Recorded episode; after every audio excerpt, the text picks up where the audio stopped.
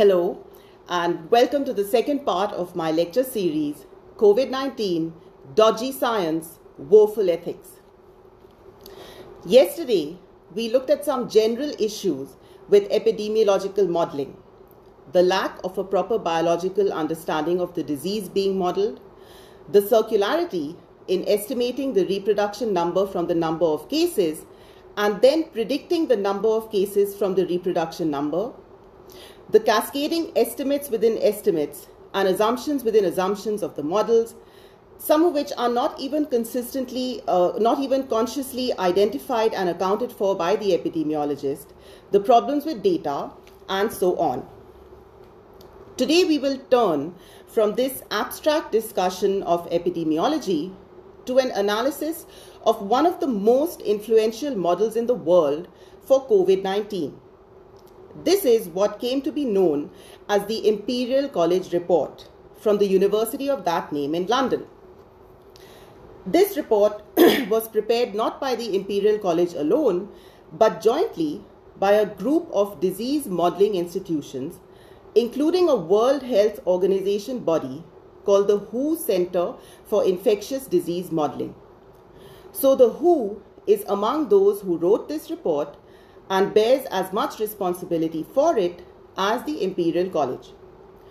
Professor Neil Ferguson, a British epidemiologist from the Imperial College, led this group. He was also advising the British government on COVID 19 and has been a consultant to the WHO for many years. There were several reports starting January this year from the Ferguson led COVID 19 response team I'm going to call them the COVID experts group. Of their reports, the one which burst onto the world stage was dated March the 16th. This report predicted that if COVID 19 was allowed to spread unchecked, 510,000 would die in the United Kingdom and 2.2 million in the United States of America. this report came on the heels of an apparent change of heart on the part of the UK government in deciding to take stronger public measures against COVID 19 than it had taken so far. The March 16th report seems to have been an attempt to explain the change in policy. It says, I quote, here we present the results of epidemiological modelling which has informed policy making in the UK and other countries in recent weeks. But what might have been a rather dull domestic matter for the UK captured the world's imagination like nothing else since the Beatles. Within days, almost the entire world was in lockdown. From India to South Africa to the USA, all work was stopped, businesses closed, travel banned, and people were instructed to stay strictly within their homes until the storm had passed. No one knew when the world ground to a halt. Except for epidemiologists, mathematicians, and data analysts.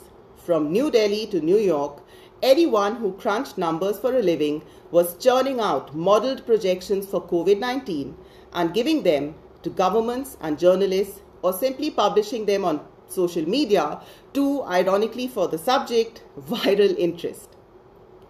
They predicted nothing less then millions dying, illustrated graphically with brightly colored exponential curves, plotting deaths doubling upon deaths, screeching upwards in a matter of days. The sight of that exponential line was like death leaping at you from the very pages in your hands. Next to these projected scenarios were the flattened curves of lockdown. They rose but gently, like the rolling hills of England, only so high only so high as the straight black or red line showing the point of a country's hospital or ventilator capacity. That straight line would save us from disaster, and we had to stay under it by locking down at home to stop the spread of disease. This was how we would flatten the curve. It sounds good, but does it really add up? To find out, we need to follow the epidemiologists as they make their calculations. Central to the notion of flattening the curve is the epidemiologist's theory that if the reproduction number or R is at a value below 1, the disease peters out. And I explained yesterday the R, uh, the reproduction number, is said to be the number of people on average that one infected person in the population could go on to infect. so, excuse me. Central to the no- notion of flattening the curve is the epidemiologist theory that if the reproduction number or R is at a value below 1, the disease peters out. So long as the R is at or above the value of 1, it keeps spreading through the community. Disease control, therefore, according to epidemiologists, requires public measures that would reduce the R value to below 1. in a paper written in 2004 called Factors That Make Infectious Disease Outbreak Controllable in the journal PNAS, Proceedings of the National Academy of Sciences, Neil Ferguson and colleagues argue that the reproduction number is especially useful when studying an emerging pathogen because it can be readily estimated from, quote, the data collected from the first few hundred people infected in a novel disease outbreak. Uh, all the papers that I refer to here are, on my blog uh, with links and you can access them. So please do have a look at that um, after we're done here. right. So what Neil Ferguson and colleagues argue in their paper in 2004 is that uh, the reproduction number is uh, an extremely useful uh, uh measure uh, for studying a new, a novel disease because because the data collected from the first few hundred people in, uh, infected in a, a, novel disease outbreak can readily allow you to estimate it. but in reality, the Ferguson led COVID experts group found that calculating the reproduction number for COVID 19 was not so easy at all. To estimate the reproduction number, they first needed to estimate the number of cases in Wuhan, as at that time that was the only known place of outbreak. But they immediately ran into difficulties. They didn't believe they didn't believe that the figures of the Chinese government were reliable and so they were faced with the problem of having to estimate the number of cases themselves. They decided to do this by looking at the people with COVID 19 who had traveled out of Wuhan to other countries by mid January. At this time, this amounted to the impressive number of precisely three. Three. So, based on just three cases, the COVID experts group ran up some models and on January the 17th put out a report saying that they estimated about 1700 cases in Wuhan. But days later, they discovered that they'd been wrong. they'd been wrong because they'd missed some of the cases some of these exported cases, and uh, they, you know, they had missed more than half of the exported cases. The correct number, it turned out, was seven and not three. So on the 22nd of January, the COVID experts group took out a revised report changing their estimate to 4,000 cases. So they've gone from 1,700 to 4,000 cases. That's more than double, and uh, based on these uh, seven exported cases that they've seen. Now, a couple of days later, January the 25th, on the basis of these estimated 4,000 cases in Wuhan, the COVID experts group took out a report in which they estimated the reproduction number for COVID 19 at 2.6 in a range of 1.5 to 3.5. The problem with this is that even assuming the COVID experts group estimate of cases in Wuhan was correct, and we'll see later that it was not, it was off by the tens of thousands the R derived from these cases by them of 2.6 in a range of 1.5 to 3.5 is simply incoherent. Let me tell you why. According to Neil Ferguson's own earlier work, it's a paper called Strategies for Mitigating an Influenza Pandemic, published in the journal Nature in 2006. What they say is that a reproduction number of 1.7 signifies a moderate rate of transmission, while a reproduction number of 2 signifies a high one. So, the lower end of the COVID experts group R at 1.5 is below moderate rates of transmission. Their central estimate, 2.6, is just above the threshold R for high rate, 2.5 they had said. And the upper end at 3.5 is miles above the high transmission threshold. Okay, now um, I'm going to pause here to show you some graphics because a friend of mine told me that uh, this these lectures are, are very dull and uh, it's too long and that uh, is going to uh, pay any attention. They're just going to be bored.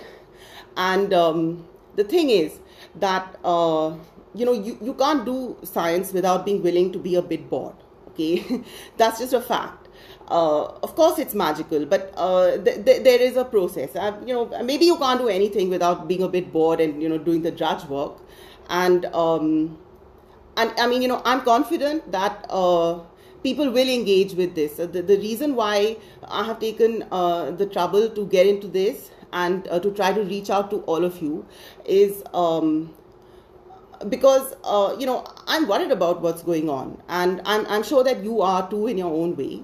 And uh, my conclusion from all the research um, is that uh, you know we, we've really got it wrong. This affects our lives so intimately. It affects our children. It affects our parents. You know everyone around us. And um, so so we really need to engage. You know with this. And um, of anyway, so um, here goes with with my graphics. Okay. I don't even know if this is going to show properly, but so you have your first R estimate, which is at uh, 1.5 uh, to 2.6, the central estimate, uh, and 3.5, the, the outer estimate. Okay, I, I, just hope that this gets reversed while you're seeing. Otherwise, I don't know what I'm going to do. But maybe at least this makes it interesting. Okay, now the thing is that according to Neil Ferguson's earlier paper, um, 1.5 is below moderate rates. Okay, 2.6 is just above the high rate, okay, which he said was 2.5. And 3.5 is, is miles high, okay. So what, what you're looking at here is that you're looking at three entirely different epidemics. Three different epidemics based from one estimate of R. And, you know, I mean, that makes no sense, okay. You don't have to be intimidated by numbers and science and, and all that to to figure out that uh, this just doesn't make any sense because what this means is that the COVID experts group began with an R that was in a range that gave you three entirely different epidemics low, high, and are you kidding high? Okay. Now, in order to see this immediately, you would have to be an epidemiologist. The only people who could have pointed out this confusion in the numbers were the epidemiologists themselves. They should have started pointing out the limitations of any modeling for COVID 19 right from the start when problems with estimating the number of cases in Wuhan emerged. At this point, they should have directed policymakers to look elsewhere for answers as the situation did not lend itself to good modeling, assuming there is such a thing. So, it is just not good enough for some to claim as many report, uh, supporters of Neil Ferguson and other epidemiologists do, that scientists don't decide policy and they only present the science. Yes, they only present the science, but they and only they can alert the non scientists to the inconsistencies, contradictions, and untested or unverifiable assumptions in their work. But the epidemiologists did not do so they allowed people to believe that there was a clear signal from their calculations when in fact, right from the start, there was not.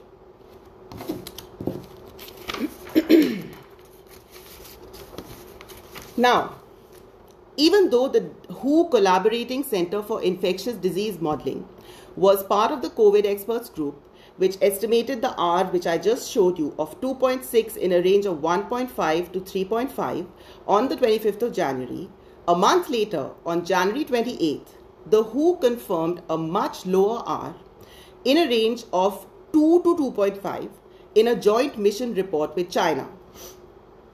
At this point, the WHO ought to have disclosed and explained why it had revised its estimate of R from the earlier one in the Imperial College report of January 25th. But this was never done. And this is something that the WHO should be asked to explain. And uh, I'm going to show you another graphic. Okay, right.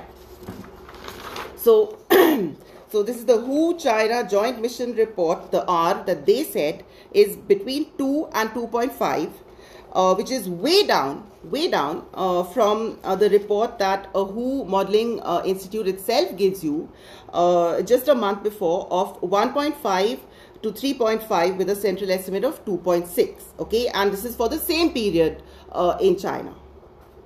Right. Okay.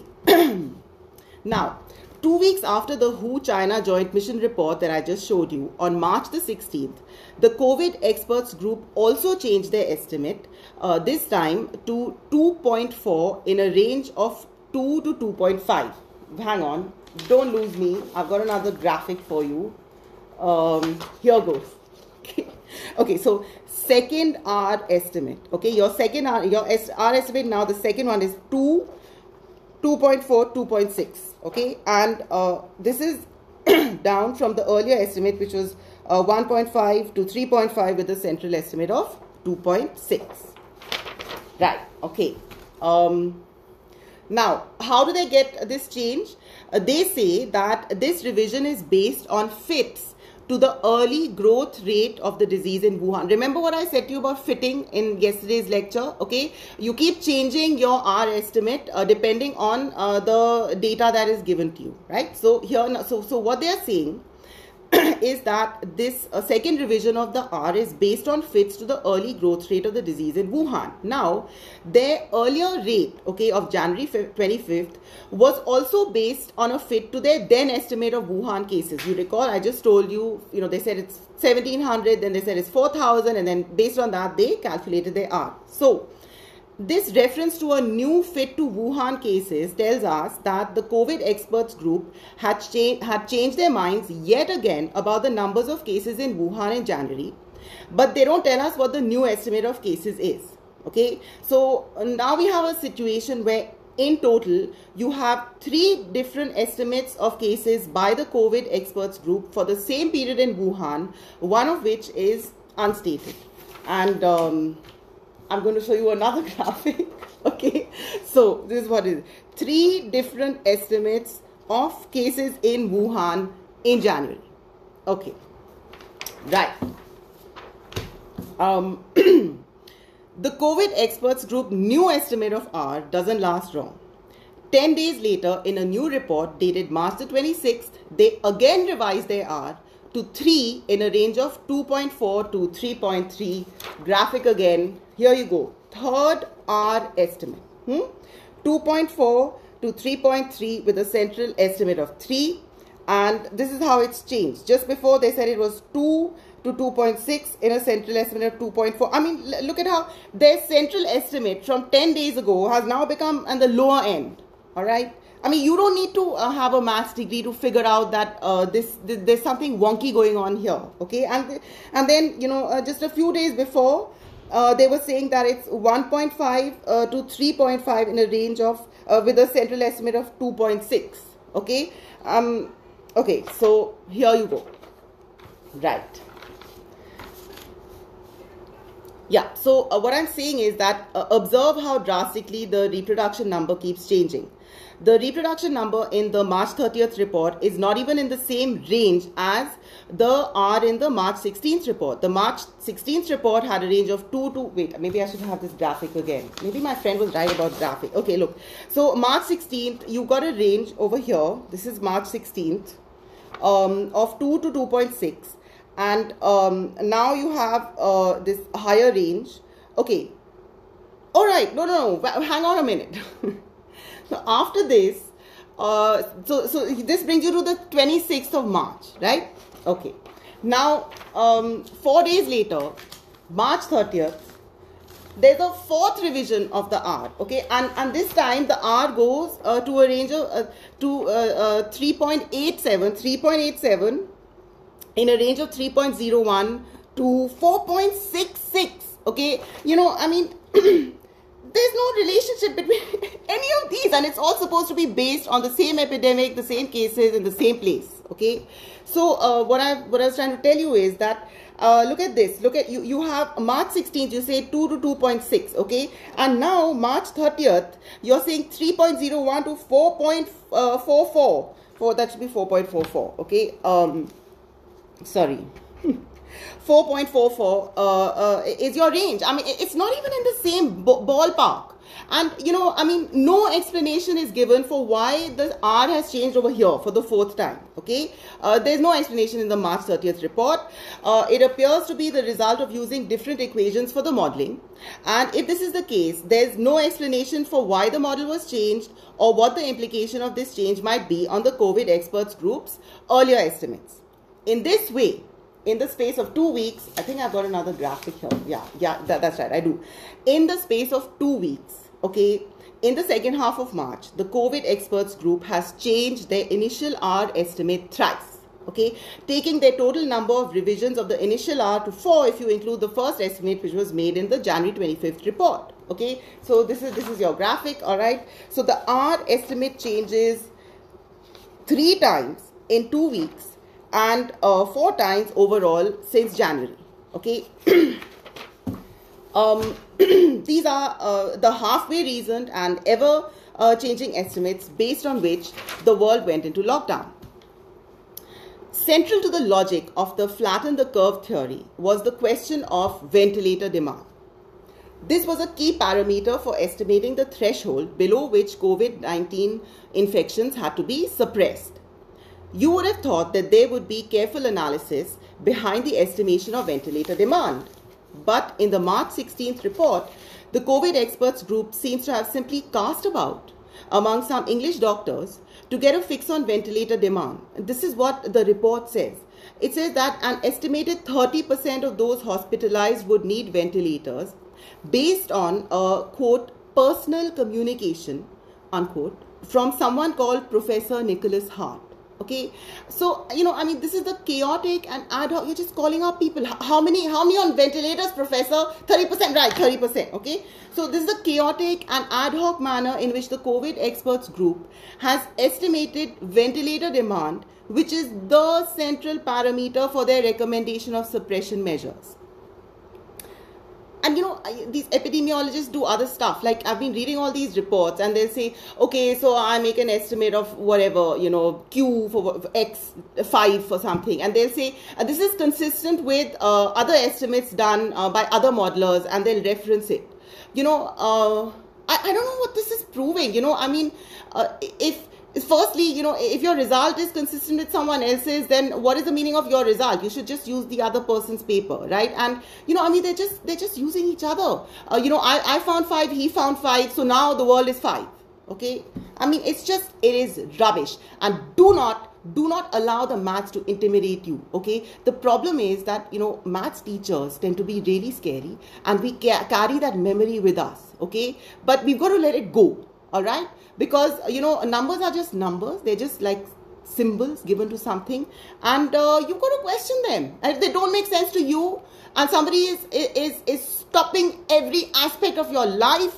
You know it's scaring the heck out of your parents. You know parents taught us to be brave. And now they're, they're looking so scared and vulnerable. So somebody is doing that to you telling you it's because of a number. You ask you uh, you question the number. You say i don't understand okay? You know saying i don't understand is the scariest thing that you can say to someone who you think is cleverer than you. Just ask them to explain. Please explain. Okay? Right. So um so yeah. So they call up professor nicholas hart and he tells them yeah it's 30% you know put on 30% and they got 30% ventilator demand uh, you know of those hospitalized. And then it gets more interesting Death followed ventilators into the COVID experts group's calculations in a new way that might not have been connected with COVID 19 at all. It is well known that ventilators are associated with a high rate of death, 30 to 50%. This is because people on ventilators are prone to getting VAP, ventilator acquired pneumonia, and dying of that. In the March 16th report, our diligent modelers seem to have included in the, the 50% mortality associated with ventilators into their calculation. They say, and I quote, based on expert clinical opinion, we assume that 50% of those in critical care will die. So, do you see how this may have inflated their death figures? Right. the thing is that after losing quite a few COVID 19 patients to ventilators, very soon, very soon, within days, okay, we'll come to that, doctors in the West revised their treatment protocols and held off on ventilator use with improving outcomes. In fact, as we'll see later in this discussion, ventilators left the picture in Europe and the USA almost as quickly as they had entered it. Many of the surged crit- critical care units in the UK and USA were wound down without seeing any patients. Okay, without seeing any patients. And we all went into lockdown to save the ventilators. There was also a fundamental lack of consistency in the COVID expert group's approach key determinants were simply discarded, thrown away without explanation as matters progressed. For example, when the COVID experts group recommended suppression in their report of March 16th, this was defined by them as a combination of measures in which the workplace contact was to be reduced by only 25%, and the rest of social distancing was for settings outside of the home, work, and school, outside of the home, work, and school. So, this report was really calling for the suspension of social and leisure activities for which it recommended 75% reduction and not of work, you know, of workplace or economic activity, which was to be maintained at 25%. Suppression in the March 16th report, the famous Imperial College report, was explicitly described as a measure, and I quote, short of a complete lockdown, which additionally prevents people from going to work, unquote. Other suppression measures recommended were isolation at home of sick people for seven days, voluntary home quarantine by household members of those falling ill for 14 days, home isolation of the elderly above 79 years of age, schools and 25% of universities were to be kept open.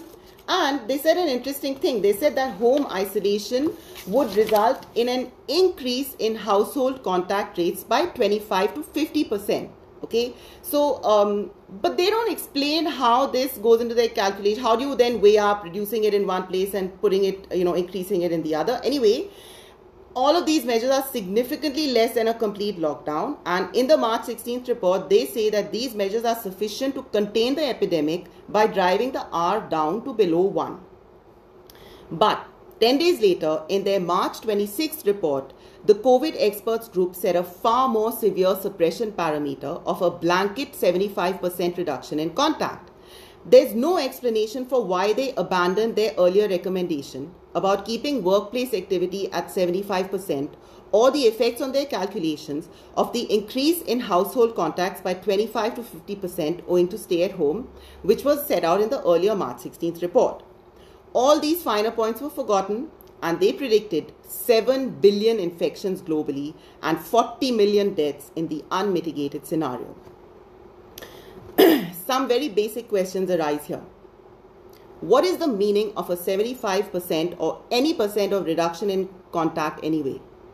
On what basis are you saying that keeping people at home results in this 75% reduction of contact? What about the contact which continues for the provision of essential services? In some countries, even in some cities in the developing world, just the number of essential and grocery services, along with the activity required to avail of them, would amount to contact levels equivalent to full contact levels of many European cities or even entire countries. No explanation. We're thinner and thinner on explanation, and that seems to be normal in the world of epidemiology.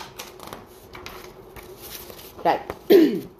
Four days after their March 26 report, the COVID experts group come out with yet another report.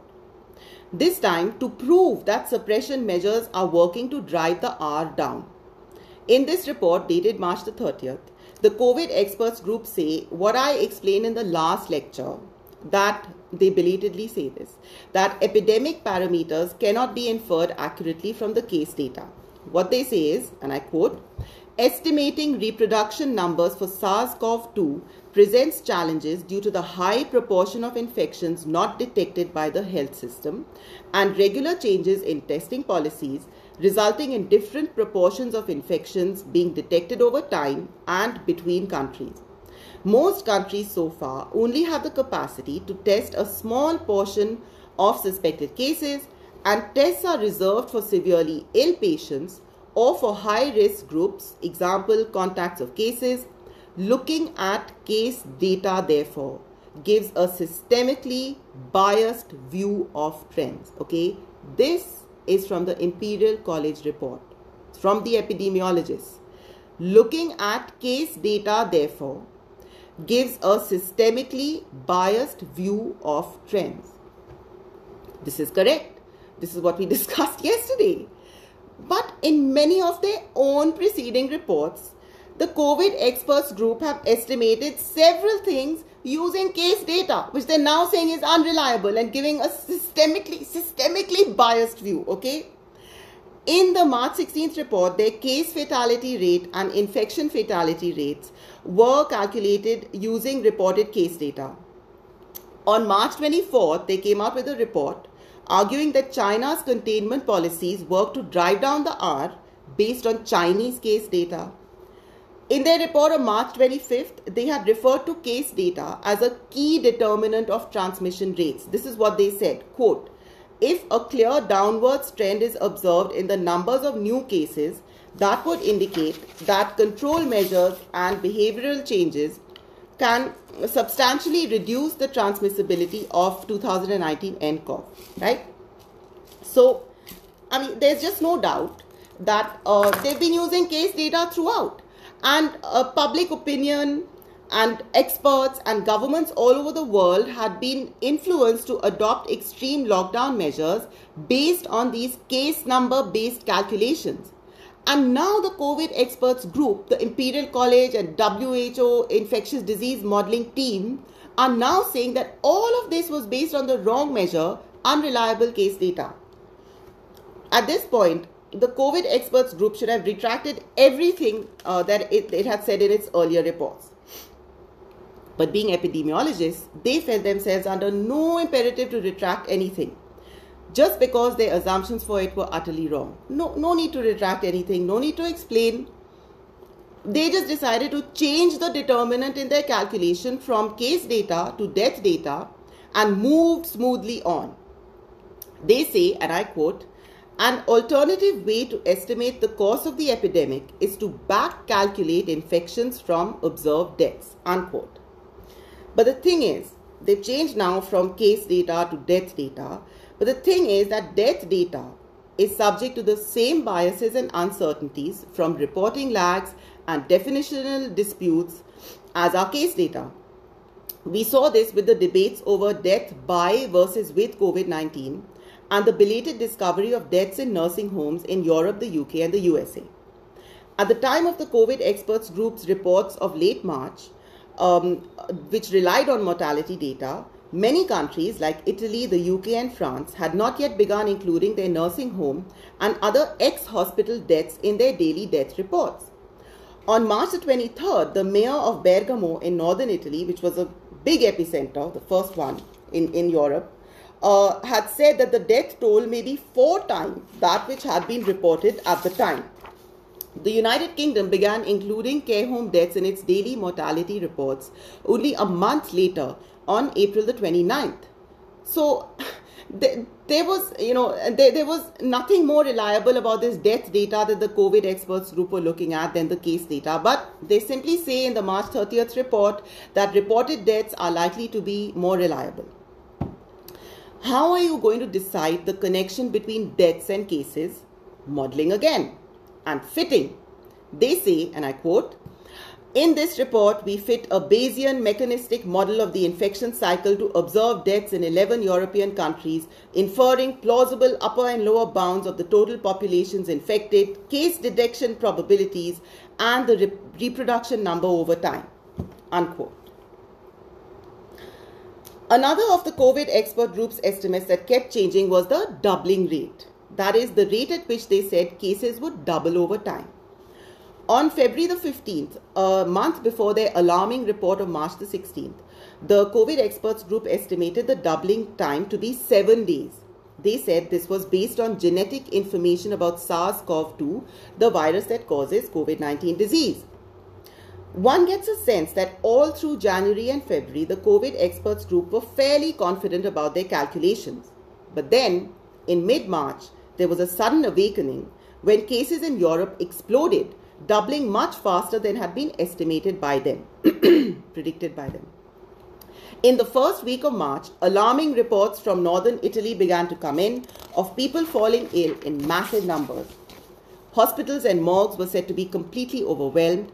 The obituary section of the L'Eco di Bergamo, the main newspaper of Bergamo in northern Italy, had expanded from half a section in late February to three pages, then to six pages, and then to 10 pages end to end by March 10th.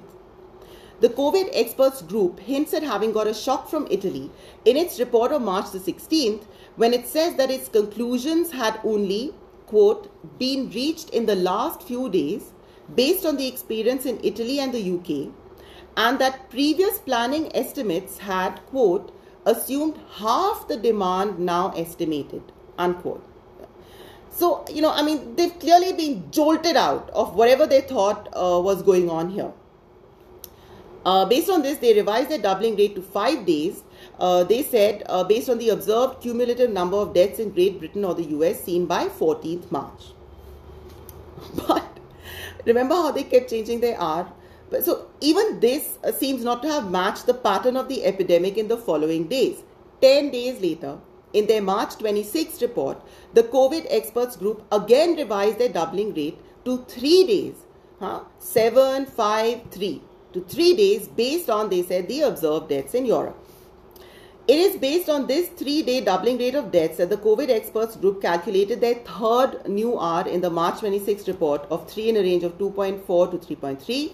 And as discussed earlier, four days later, on March 30th, they again revised their starting R estimate a fourth time to 3.87. In the March 30th report, the COVID experts group sets out to prove that the lockdowns, which by then had been imposed in various European countries in the previous two to three weeks, were driving down the starting R as they had predicted, R0. Uh, so the increase, uh, so, so, so, so this is what happens they want to prove that uh, you know we said that suppression would work and now uh, the r has indeed gone down hmm? so in this report by increasing their initial r from 3 to 3.87 it had the great effect of showing an even larger decrease in the r 64% declare the COVID experts group proudly, than if the lower initial R of 3 in the report of 4 days back, 4 days back had been used. In order to really judge whether the COVID experts group modeling was working, they should have given us a comparison of the observed outbreak pattern with the one predicted in the earlier reports. It's very simple. But they didn't do that. They came up with a new model based on observed deaths. They said that this model was cross validated because when they ran it after withholding three days of data, the modeled forecast of deaths for those three days was the same as the observed deaths. Okay, so they're saying it's cross validated because when we withhold three days, we get the same three days that happened that actually happened, the same three days of, of deaths. But given that the model itself was fitted to produce the observed deaths, but given that the model itself was fitted to produce the observed deaths, this is hardly surprising. You don't need to be an epidemiologist to predict that an epidemic pattern will hold for three days into the future when your model was built on the epidemic pattern. Okay, not much is likely. Um, not much is likely to change in just three days. So, Using this new model, the COVID experts group say that their back calculation from deaths shows that the reproduction number has slowed. Even assuming that the R has slowed, how are you going to link this slowing down to the suppression measures? What do you think they did? They're epidemiologists. They assume it. they say, I quote, our methods assume that changes in the reproduction number, a measure of transmission, are an immediate response to interventions being implemented rather than broader gradual changes in behavior. So, they're discounting any changes in behavior apart from government mandated stay at home as being the driver of the R.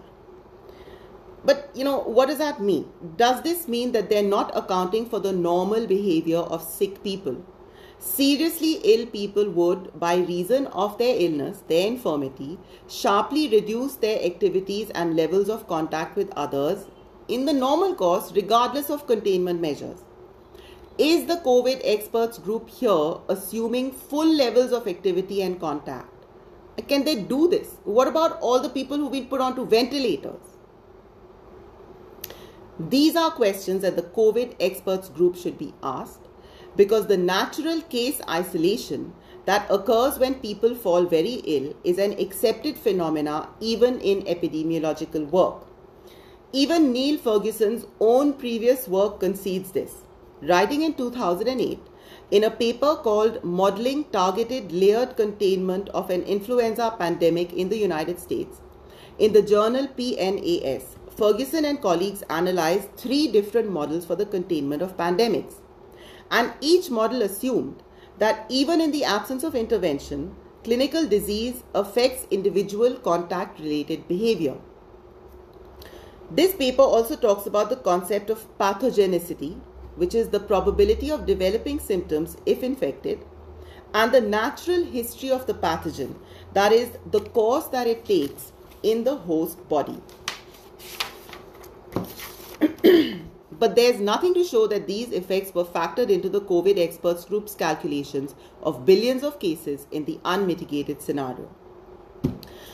Apart from the question of a spreading disease automatically resulting in reduced levels of contact, the COVID experts group also fails to consider other reasons that might account for the claimed reduction in the R, such as the virus losing potency as it transmits, or finding fewer people that are vulnerable to its worst effects. Viral burnout has been noticed in other diseases by scientists, even though there is as yet no scientific explanation for it. Regarding the number of cases, the COVID experts group says in this same report of March 30th that the number of daily infections estimated by our model drops immediately after an intervention, as we assume that all infected persons become immediately less infectious through the intervention. All infected persons become immediately less infectious through the intervention.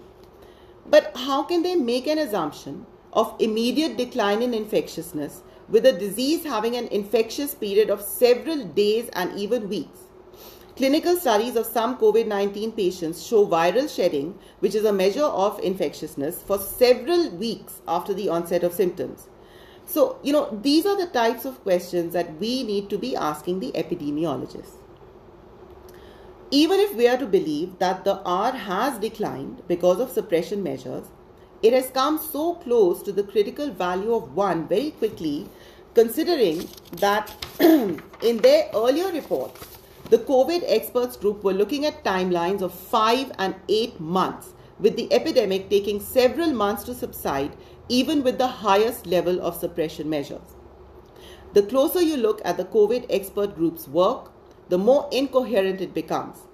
Even when claiming success with suppression measures having drastically driven down the R in Europe, the COVID experts group says that suppression measures will have to remain in place indefinitely under a until a vaccine or medicines are discovered. Otherwise, they say the epidemic will re emerge on the lifting of measures. Quote, this is what they say. The more successful a strategy is at temporary suppression, the larger the later epidemic is predicted to be in the absence of vaccination due to lesser buildup of herd immunity. But this contradicts their starting premise that the point of suppression is to drive the R to below the value of 1, at which point the disease will peter out. The whole argument of the COVID experts group for adopting drastic suppression measures instead of mitigation ones was that only suppression could drive the R below 1. If the theory of R is correct, then why should you have to wait for vaccines or drugs to be discovered?